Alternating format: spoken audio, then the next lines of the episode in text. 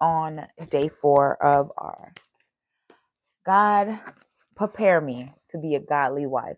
And if you are a wife already, then these are just things to take in consideration with you and your spouse.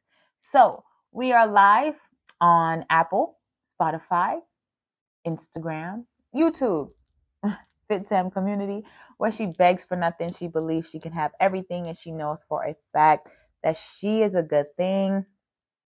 Y'all, the topic of today is already a little bit juicy, you know what I'm saying? Because it says she amplifies generosity. What does generosity look like to you? Like, what is generosity? Generosity can be giving. Generosity can be kindness. Generosity can be love. We can find more of generosity in Proverbs 31, 20, and 21. So if you have your Bibles, pull them out. Pull out your Bibles, because it's time. I hope y'all enjoyed my praise and worship intro, because I loved it.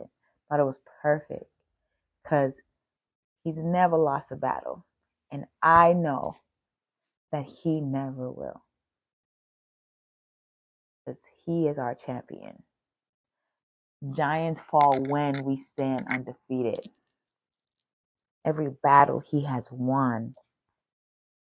I am who he says I am. He has crowned me with confidence.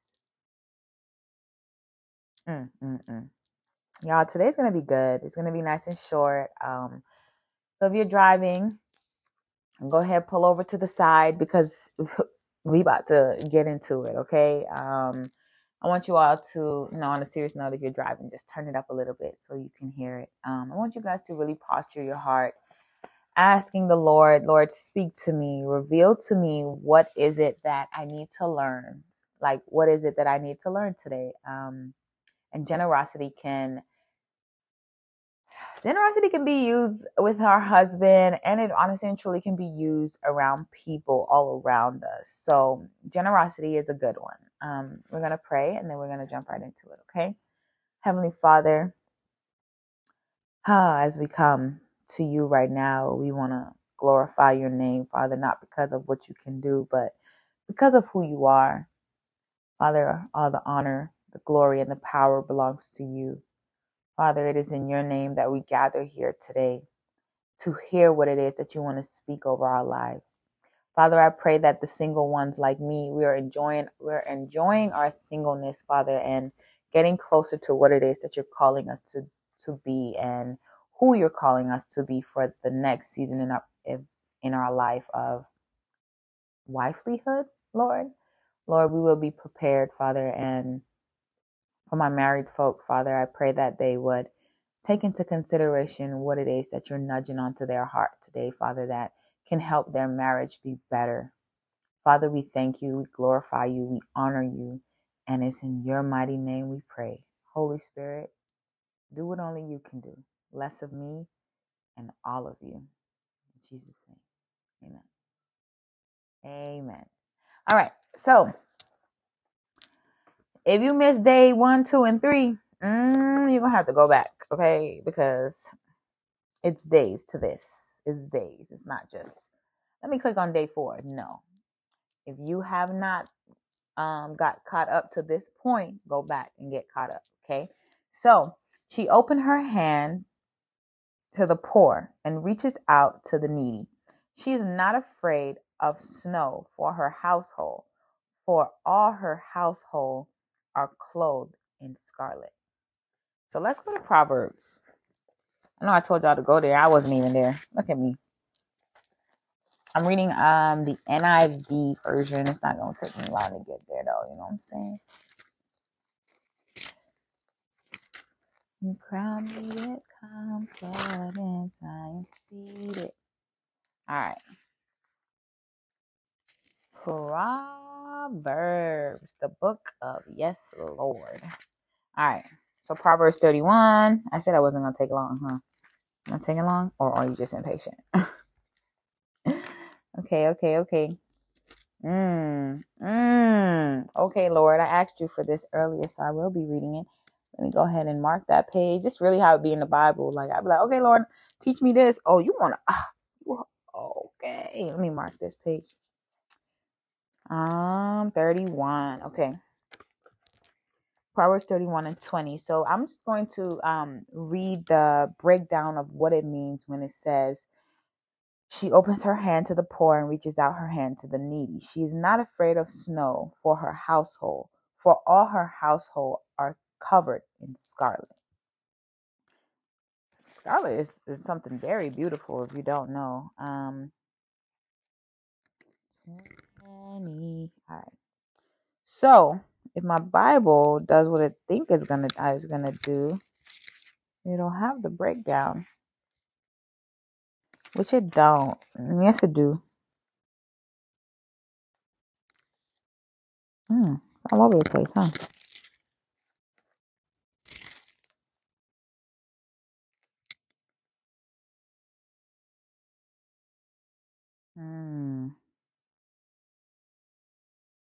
So my Bible doesn't break it down like I thought it was, but when it says that, I'm going to ask the Holy Spirit to speak on my behalf.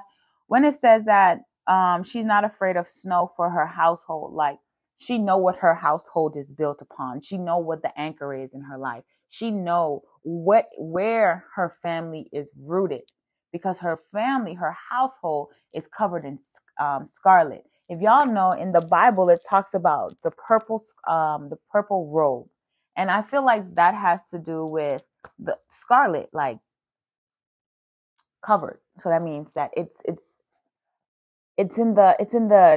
it's unique. If you think about the material of scarlet, it's a unique piece of material. Okay. So I thought that was beautiful. Story time.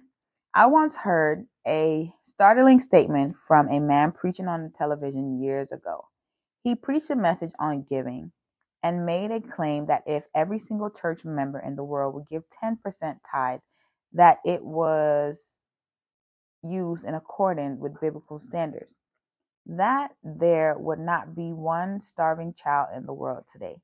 I could not recall one other thing that the preacher said, but the statement alone struck a chord in my heart. We cannot take our materialistic possessions to the grave with us. Everything we acquire in our lifetime is because of God. Therefore, it never belongs to us anyway. Still yet, it is so easy to define our worth and success by our financial status. Because we have been conditioned by our society to do so. Many of us have attempted to store up treasures here on earth, because of our underlying fear of the unforeseen future.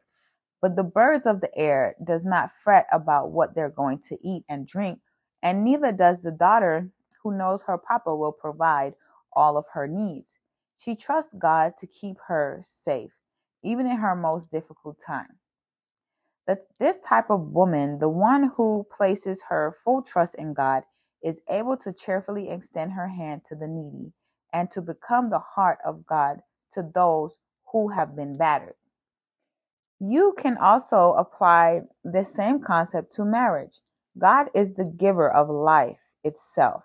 He is also the giver of marriage. In marriage, we have to become a giver. Your calling as a wife is to put your spouse's needs before your own, and the husband is to call to do the same for his wife. When both partners operate in accordance with godly, lovely plan for marriage, it creates something beautiful and astonishing. Whether you are already a wife or a woman who is desiring wifehood one day, I encourage you to pour into those whom God has placed in your path in whatever season you're enduring. Pour into your marriage, even if you don't have one yet. Today, I challenge you to put your trust fully in God, even when you do not understand. Open your heart to give of your time, your love, your affection, and your resource. Allow God to transform your mind and trust Jehovah Jireh, God our provider, the God who will provide your every need. That don't say enough. I'm going to say this last part. Allow God to transform your mind and trust Jehovah Jireh, the God who will provide your every need. Where is it in your life that you can give more? More love, more time, more resource, more affection. Where is it in your life? Where? Remember, scarlet, that's unique. Remember that. Remember that she trusts in the Lord. So she does not worry when snow comes because she knows where her house is anchored. The song says, rain came, wind blew, my house was built on you. That's what the Lord wants from us. Sometimes it can be hard. Like I said, society has placed a target on what we can give or how much we can give or our financial status, or we have $10 or we have $100. So let me put all that $100 to the side because I don't know where the next dollar is going to come from. So I need this, and say, no, trust the Lord. When rain came, wind blew, my house was built on you, and I'm safe with you. I'm gonna make it through, 'cause my house was built on you. Not the best of the singer, but the Lord heard it. Let's see, where can we give more? Give more time. It doesn't have to be financially. Give more time. Give more affection. How can we put, for all my married folks, how can we put our husband's needs before ours? How can we do it? And for all my single ladies like myself, get ready, because we're in a season of selfishness, but the season of selflessness is on the way. So how can you put into practice now putting others before you and putting your firm foundation on God, making sure that that rock is built upon Him, making sure that when rain comes and wind blows, you're good. You're unique. Your household has scarlet, the finest of the finest of the finest. The finest of the finest is God. Trusting God, literally.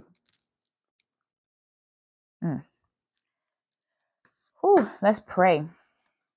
Heavenly Father, thank you for all that you have graciously given me. Even when I don't deserve it, I pray you open doors for me to give, and that I would help others who are broken and hurting in whatever way I can, and with whatever resources I have. I long to take your light to a hurting world. I pray to be your hand and feet to the wounded and the battered. I want to show the love of Christ to those around me in this season. Mold me into the modern day Proverbs 31 woman. I also pray that you will prepare me for my future husband, and that I would approach my marriage and my future husband with a generous heart, giving all that I am to my future husband. I pray that you would bless our obedience to you, and that you would lack no good thing as we continue to give out of abundance of our hearts in whatever you have called us to do. Father, prepare me to be a godly wife who amplifies generosity and pursues you in every season of her life. In Jesus' name.